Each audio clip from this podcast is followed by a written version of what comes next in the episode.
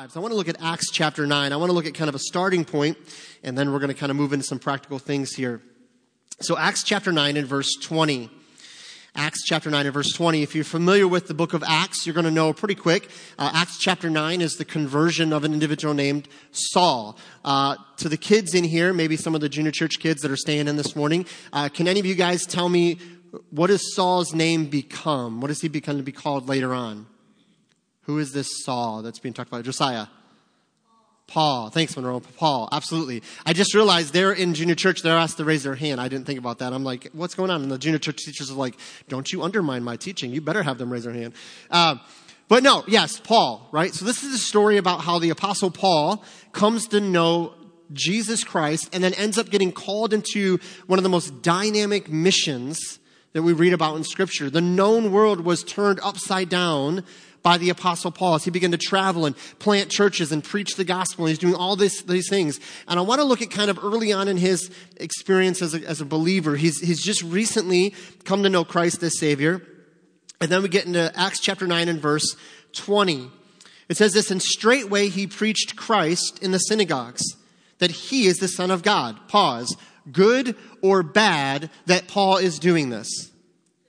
Very good, right? It's very good. Is God, did God tell him and call him to preach that Jesus is the Son of God? Yes. So is Paul doing exactly what God called him to do? Yes. Okay, we have to note that. Okay. Goes on in verse 21.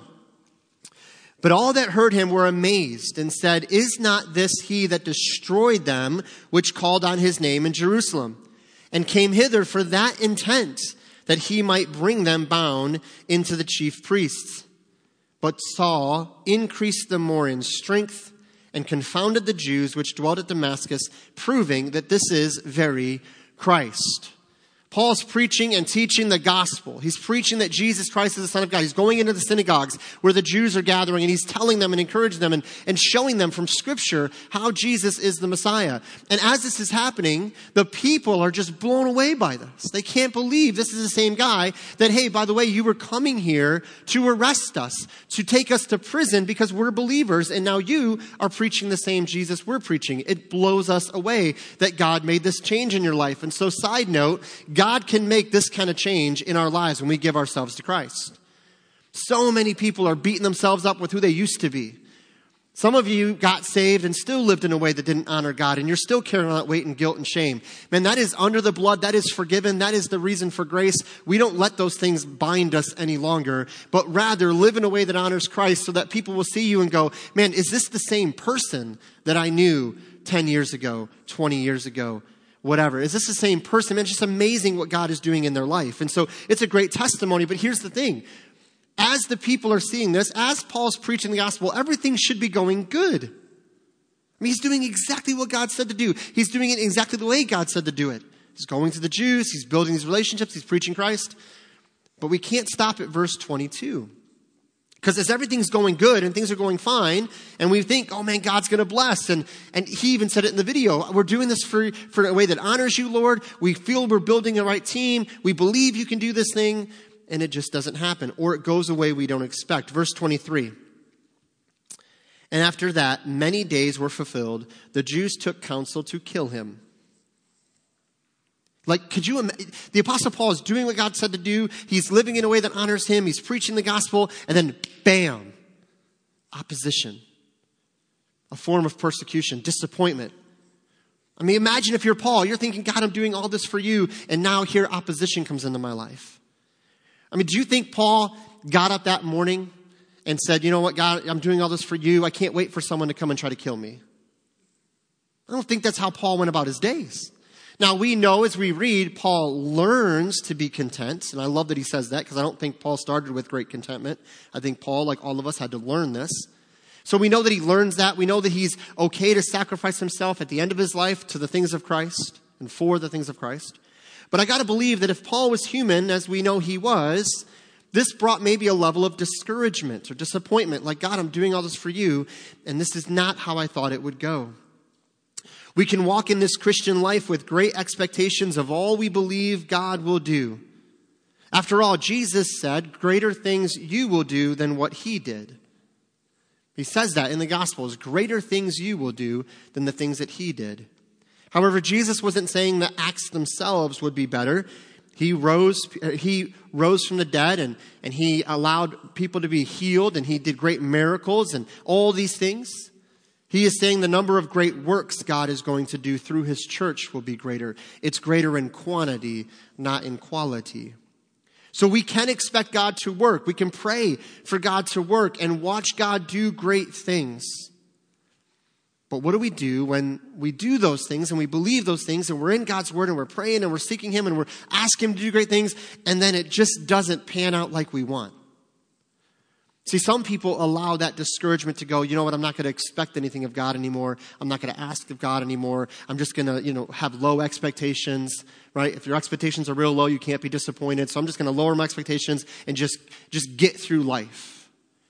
Man, I don't believe that's the call of the Christian life. I believe we're supposed to expect God to do great things. I'll give you a little example of this and a little transparency of how I don't do this all the time. Last night we had our movie nights and uh, we showed the movie Genesis Paradise Lost, and we actually were able to raffle off a copy of that and give away a copy of that DVD at the movie last night. And, and of course, you guys know Friday was not great weather. Roads weren't great. Saturday morning, uh, we came into our men's prayer breakfast and, and just talking with some guys and just driving in. I was like, man, these roads aren't great. Um, we went out and were out and about on the roads and driving back to the church uh, before the movie night. It was kind of a little icy in spots. And, and Sandra, actually, earlier in the day, she, as, as gracious as she is, because she is really good at this and I need this. Um, I was sitting there and I was driving back from the prayer breakfast and I was like, man, the roads are bad. No one's going to come tonight. It's going to be a bus. Like, no one's going to show up. Like, this is a waste of time. No one can relate with this. Anyone been here? Yeah, anyone been like this? Man, it's just, why are we even doing this? This is a waste of time, waste of money. You know, it's just, oh, no one's going to come. Why are we even doing this? Now, I wasn't maybe that dramatic, but I get a little dramatic at home. Sandra can attest to this. That's why she doesn't get allowed to preach, okay? And she, you know, she started just in her way of just like, man, God gives us helpmates in our lives to, to help us to refocus and to get our minds back where it needs to be.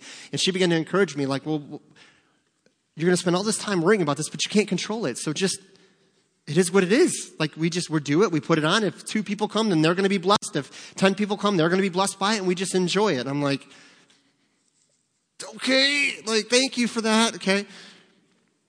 We had about 70 people here last night. That includes uh, kids that were down there. Yeah, absolutely. Amen. No, yeah. 70 people were here for that movie last night. You might say, oh, it's just a movie night. Do you know that at the last, like, man, 10 minutes of that movie, there was an in depth, exhaustive explanation of the gospel? We had, by the way, five visitors here last night, too, for the movie night. And you know what's amazing is, I think it was Thursday, uh, Pastor Seth, a real good friend of mine, we were texting back and forth, and he said, hey, how can I pray for you guys this weekend? What's going on. I said, man, just pray for some events we got going on. I just, I just don't know what kind of result we're going to get with the roads going to be bad and stuff. And he said, well, I'm praying for you. I texted him last night when I got home. I said, dude, your prayers were answered. This is what God can do. And then he was fired up and he was, I think he posted something on Facebook or whatever and he was geeked up about stuff. And, but guys, I'm telling you, the reason I bring that out is because the temptation we have is we go, God, I just don't know if you can do this. God, I look at all these situations and these circumstances, and maybe it's something more serious for you. Maybe it's something more weighty for you. But the point is, we tend to lower expectations and believe God can't do it. Why? Because we've been disappointed in the past. And we thought, well, I thought God could do this and he didn't do it the way I wanted him to, so I'm disappointed now, so I'll lower my expectations. No, no. We need to expect great things of God, but we need to learn how to handle disappointments when things go differently than what we want, because by the way, he is God and we are not. So, to handle disappointments in this life, and I'm going to give you guys real quick four basic things to kind of look at um, and, and, kind of just kind of give them to you in a, in a quicker way than normal. Um, but let's go ahead and look at these real quick. So, to handle disappointments in this life, we ask ourselves where we have placed our faith. So, the first thing we have to do is we ask ourselves where we have placed our faith. Is our faith in God or is our faith in the result? Is our faith in God or is our faith in the results? James chapter 1. I'm going to give you some references. We, we probably won't turn to all of these, but James chapter 1. So if you want to go there with me, you can. Uh, James chapter 1 and verse 2. So, can we expect great things from God? Yes. But our faith isn't in the things God does necessarily. The faith we have is in God Himself. So that when things go different than our plan, because He is sovereign and we are not, when things go different than our plan because His will is accomplished by His doing, and sometimes we pray for things that maybe we think are His will, but maybe are not His will in that moment or that season or that time, we still trust. We put our faith in God, not the results. So, James chapter 1 and verse 2 My brethren, count it all joy when you fall into divers temptations, knowing this, that the trying of your faith works patience. But let patience have her perfect work that you may be perfect and entire, wanting nothing. Perfect does not mean flawless. It's the idea of complete or mature. If any of you lack wisdom, let him ask of God, that gives to all men liberally and abradeth not, and it shall be given him. But let him ask in faith, nothing wavering, for he that wavereth is like a wave of the sea, driven with the wind and tossed. For let not that man think that he shall receive anything of the Lord. A double minded man is unstable in all his ways. See, uh, uh, where's our faith this morning? Is our faith in Him? Or do we change our faith from the results to God to the results to God? Are we pushed back and forth? Are we double minded in how we look at these things? Do we want to have faith, but we doubt because we've had disappointment? Man, our faith needs to be in God, not in the results. We rest in the work Christ has done, not in the things Christ does. I think this is so foundational to handling disappointments in our lives. We need to place our faith in Christ so when things fall apart, we are still standing on the rock of our salvation. That phrase, various temptations or different kinds, the, the way it breaks down is multifaceted, right? Lots of different kinds of temptations and trials. These are not trials to sin or temptations to sin. These are temptations of just testings, things that just come up in life just things that we go through in this Christian life. And we have to ask, when those things come against me, where does my focus go? Where do I direct my attention? When we shift our faith in God and His goodness to the momentary things we see around us, we will become like wind pushed waves. James asks and encourages us to ask for wisdom of God in faith, believing God will provide. I believe this fits our talk this morning because when we face various kinds of trials, we believe God can give us His wisdom so that when we go through these things, we will see His hand at work even in the midst of disappointment. When we think He's forgotten about me or doesn't care, we are being double minded and reveal our faith was in the result, not the Savior. When I start to believe lies about who God is or how God sees me, we show that our faith wasn't really in God, it was in the things God does or the results. We can expect great things, but when things fall apart or things don't go according to plan, our foundation never shifts and never moves. So, the first thing we have to ask ourselves to handle disappointment in this life is where have we placed our faith? Another thing to think about not only have we placed our faith in God or in the results, our faith is in God that He can change our hearts as well. So we ask ourselves, where have we placed our faith? Is it in God or is it in the results? And if it is in God, then we realize our faith in God can change and that He can actually change our very hearts. Romans 15, 13. Go over there with me just quickly. Romans 15, 13.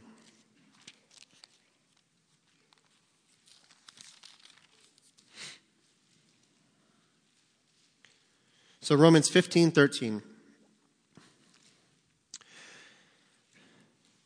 Again, it's, this is the Apostle Paul speaking here, so connect the dots. The Apostle Paul, who was preaching Christ and doing all these great things, and yet people tried to kill him. Uh, if you read his story, he actually suffered great hardships, um, lots of persecution, lots of things that he went through. So listen as he says this and put it in the mindset of it's the Apostle Paul speaking. Romans 15, 13. Now the God of our ho- God of hope fill you with all joy and peace in believing that you may abound in hope through the power of the Holy Ghost. Now the God of hope fill you with all joy and peace in believing. We believe that God and that God can and does work in our hearts to reinforce and refocus our attention back on Him. We are called to believe while God promises to fill you with all joy and peace. Do you see that connection there? We can get so discouraged and disappointed that we think that nothing is going to change, that change is impossible, that it's always going to be this way, that I can't, you know, it's always just disappointment of disappointment. No, no, no, time out. It can change. It will change if our focus is refocused on the things of Him. It says there in verse 13, now the God of hope fill you with all joy and peace. And then there's that phrase, in believing. Now we know we have Christ, we have that relationship, we have the peace of God, but I believe this is dealing with an ongoing relationship. That as I continue to trust and continue to believe in Him and my focus is on Him, He will fill me over and over and over again with that joy and that peace. I don't know about you, but I have faced some discouraging times in my life. I've faced disappointing times in my life and in the ministry. Uh, being in ministry is a great blessing. I would rather do nothing else. This is the greatest blessing I could ever have. But in ministry, in, over the last so many years, been in ministry in total since 2005, senior pastor since 2012. In all those years, and I pray there's many, many, many more years to come in ministry, and I pray that it's right here and so if God answers my prayers, Sandra and I plan is to, at some point, just kind of fade into the background. We're in our 60s or 70s or something. I don't know. Just let someone else take over. But we want to be here for a long time. But in those years of ministry, it's been interesting to see how many times there's been discouragement and disappointment. Uh, I've had plans of how God was going to move and how God was going to grow the church and how God was going to do this or that. And those things, some of them came to be and some things have not. God has done great things and things have happened that I didn't see coming. There have been relationships that I thought, man, this is the one. I've had people, you know, that, that have a relationship with in the church and you're like, man, I really believe God's going to grow this person up. It's going to be a great thing. And then the person's job relocates them to some completely different area. Okay, Lord, I guess you've got a different plan. And I'm just being real with you. There have been times where there's been some discouraging times in ministry, but you know why I'm saying that is because you can relate with that. It doesn't matter what vocation you were in. It doesn't matter where you're at. You've gone through difficult times, disappointing times. Things didn't go as you thought. And when those things happen, we have a choice to make. Do I believe that this is how it's always going to be? Or do I believe that God is in control of all this? I put my attention in Him. I believe, and He fills me with His joy and peace. In those moments, to handle disappointment, in those moments, we must believe He can fill and mend our hearts. So, my encouragement to you is this maybe if you're here this morning and you're going through a disappointing time, a discouraging time, things haven't gone like you thought they would, maybe you would jot down Romans 15 13. Let that be a prayer for you. Like, honestly, the next seven days or the next 30 days, just begin praying that verse. God, I believe that you can do this. I'm asking that you'd fill me with your joy, peace that I focus on you during these disappointing times. Begin to pray and ask God to reveal that to you. So we need to ask a couple questions about where we're placing our faith. But also, I want to encourage you to get alone with God. In this process of all these things we're doing, thinking about our hearts and where our minds are, where our faith is, we get alone with God. And what do we do when we get alone with God? Here's an amazing gift that God gives us. You share your frustrations with God. Now, I know you're thinking, what? I mean, is that okay to do? Can I share those things with God? Can I really be that honest with God? Yes, and yes, and yes. Uh, jot down these references Jeremiah chapter 4, verse 19, and Jeremiah chapter 12, verse 1. I'm going to read them in just a moment, uh, but I want to encourage you to jot those down. I'm going, to, I'm going to encourage you to think about what Jeremiah is doing here. We can see examples throughout all of Scripture of followers of God calling out when things didn't go according to plan. And God is not offended by your anger when things don't go right. Let me just let you know that. His shoulders are big enough, he can receive that. Now, I'm not saying we're disrespectful to God. I'm not saying we're irreverent to God. But I believe when you read through scripture, you see lots of followers of God getting angry that God isn't doing or is doing whatever is going on. The book of Habakkuk, for one example. Other cases where people see things happening and they're just mad. God, why are you letting this happen? God, why aren't you doing this? God, I know you can stop this. I know you can do that. And they're just venting those frustrations to God, and God receives that. So, my question to you is do you need to voice some frustrations to God? Can I encourage you something right now, not out loud, but right now, in this moment? I would encourage you through prayer right now, let it out. Like, just, just tell God whatever it is between you and God, what's going on. Listen to the words of Jeremiah the prophet when he cries out to the Lord. Jeremiah 4:19 says this, "My anguish, my anguish. My anguish, my anguish. I writhe in pain. Oh, the walls of my heart. My heart is beating wildly. I cannot keep silent, for I hear the sound of the trumpet, the alarm of war." Does that sound like a guy who's holding back? Does that sound like a guy who's kind of maybe trying to sugarcoat it a little bit? No, this is a man that got alone with God and said, God, I just need to pour this out. Jeremiah 12, 1, he prays, Righteous are you, O Lord, when I complain to you, yet I would plead my case before you. Why does the way of the wicked prosper? Why do all who are uh, treacherous thrive? I love that, uh, that translation of that passage. When I complain to you when I come to you and I complain about all this that I see around me, you, you are Lord. You notice he's still honoring him as God. He's still honoring him as Lord, but he's just being real with him. He's just being honest with him. You see, to handle disappointments in this life, we get alone with God and we share our frustrations with him. Every time in scripture, when someone cried out an honest and desperate need to God, God heard them, was there for them, even when they didn't feel like God was there for them. So we cry out, we share our frustrations with God. But also, when we get alone with God, we don't just share our frustrations, we shift our focus from our disappointment to God's love. We shift our disappointment for, or our focus from our disappointment to God's love. One more passage I want to look at. You're in Romans. Go back a couple pages to Romans 8. Very familiar passage. Uh, many of us have read this, memorized this. But when we're in that disappointing moment, we're in that season of a lull, we're just kind of in that season of discouragement, we shift our focus by getting alone with Him and venting before Him. He's already begun to change our hearts and change our faith where we're placing our faith. We shift our focus from our disappointment to God's love. Romans 8 38. For I am persuaded that neither death, nor life, nor angels, nor principalities, nor powers, nor things present, nor things to come nor height, nor depth, nor any other creature shall be able to separate us from the love of God, which is in Christ Jesus our Lord.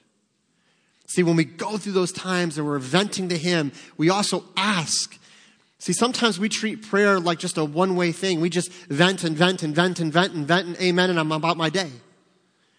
I want to encourage you when you're spending that time with Him, get alone with Him, vent, share those frustrations, but then be willing to be silent and just receive what He has for you. Get into God's Word and allow Him to begin to change our focus from our disappointment to His love for us. You see, we move from the temporary to the eternal. When things don't go as planned, we remember that His love for us is eternal. Situations in this life can separate us from our earthly hopes and dreams. Things we come against in this world might separate us from our earthly hopes and dreams. When Tony Dungy was fired from the Tampa Bay Bucs, it separated him from his earthly hopes and dreams. I mean, just can you imagine? Just think for a moment the amount of hours he invested in a week. Just countless amount of hours and work and effort and all of this. Prayer, asking God to work. And then he gets a phone call. Hey, pack your things. We're moving on. That separated him from his earthly hopes and dreams. But the reality is, while that may happen in this life, in our careers, in our relationships, or the goals we have, when those things get interrupted or don't go as planned, we know nothing can separate us from the love of our God. That in Christ you are kept. So, yes, we're going to go through.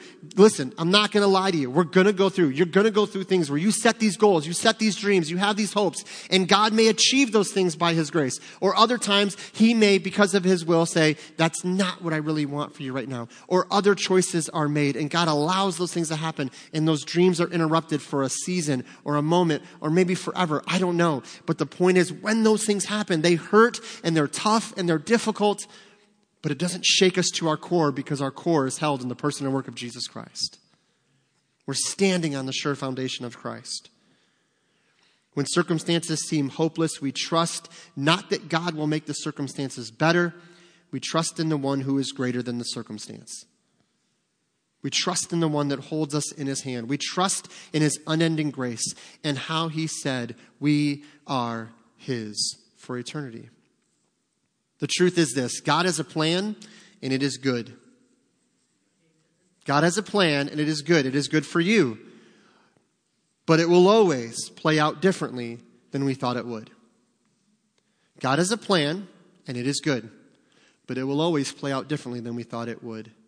We need to believe and accept that as truth. That God's plan is good because his plan will always bring glory to his name above all else. However, when it goes different than we thought, it will always, and it always will, we keep our faith in him because we truly believe he loves us with an eternal love. So here's my encouragement to you as we close in prayer. We're going to have a time of invitation. I want you to come and pray. If you're going through a discouraging time, a disappointing time, things aren't going like you planned, this is the time to come, bend a knee, and pray and say, God, where's my faith? Is it in the results or it is in you? Would you fill my heart with that joy and peace that you talk about, that I would be at peace in no matter what season I'm in? God, give me a wisdom to shift my focus from the temporary disappointment I'm going through to the eternal love that you have for me. And God, I ask all of that as I vent this out and just my frustrations and just and just where I'm at. So maybe you would come and do that, but let me encourage you with this. Let's believe also that God can do big things. Let's expect God to do big things. Now, they may not be according to what we think, but God can and will do greater things than we can imagine. And it starts with us getting alone with Him, getting alone with God, and saying, God, do this great work in me, and that I would be submitted to you so that I would be your vessel out in this world to see you do greater things through me, through your church. As we proclaim Christ and we make disciples, God is going to change lives. And so, do I believe God has great things in store for this church this year? Absolutely. I believe we haven't even scratched the surface of what God can do with a church that's fully committed to Him and asking Him to lead, guide, and direct. But if it doesn't go like I think it should, if the things that I've thought should happen by this point and that point and this point and that point, I'm okay with that. And not because I'm some great Christian, but because God has showed me that He is ultimately in control and we just need to keep our eyes on Him. And so maybe you would come this morning and bend a knee. If you're here this morning and you don't know Christ, my greatest prayer for you is that you would come to know Christ as your Lord and Savior, confessing your sins, believing He died on the cross for you, asking Him to save you, to redeem you, and then commit your life to Him. If you ever doubt God's love for you, just take two seconds, think of the cross, and realize when you see the cross, you see the value that God has over you, that He loves you so much, He sent a Son to die for you. And so, however God is leading, would you respond as we pray? Father, as we come to this time of invitation, we ask that you would that you would just work in our hearts and minds. Lord, I pray for the one or maybe more that are here that are going through a season of discouragement, a disappointment, Lord. Uh, Father, it's difficult in this life to go through those things, and I pray that you would, as only you can, that you would lead, guide, and direct, that you would do a great work there. Father, I pray that you would minister your grace right now as we cry out to you and we ask you to move and, and guide in our lives and to give us wisdom. We thank you that you hear our prayers. And so, Father, we ask that we would respond to you, respond to your moving, to open our hearts and minds before you, to ask the tough questions, and to allow you to fill us with your peace and joy as we believe that you can do that. Lord, we love you.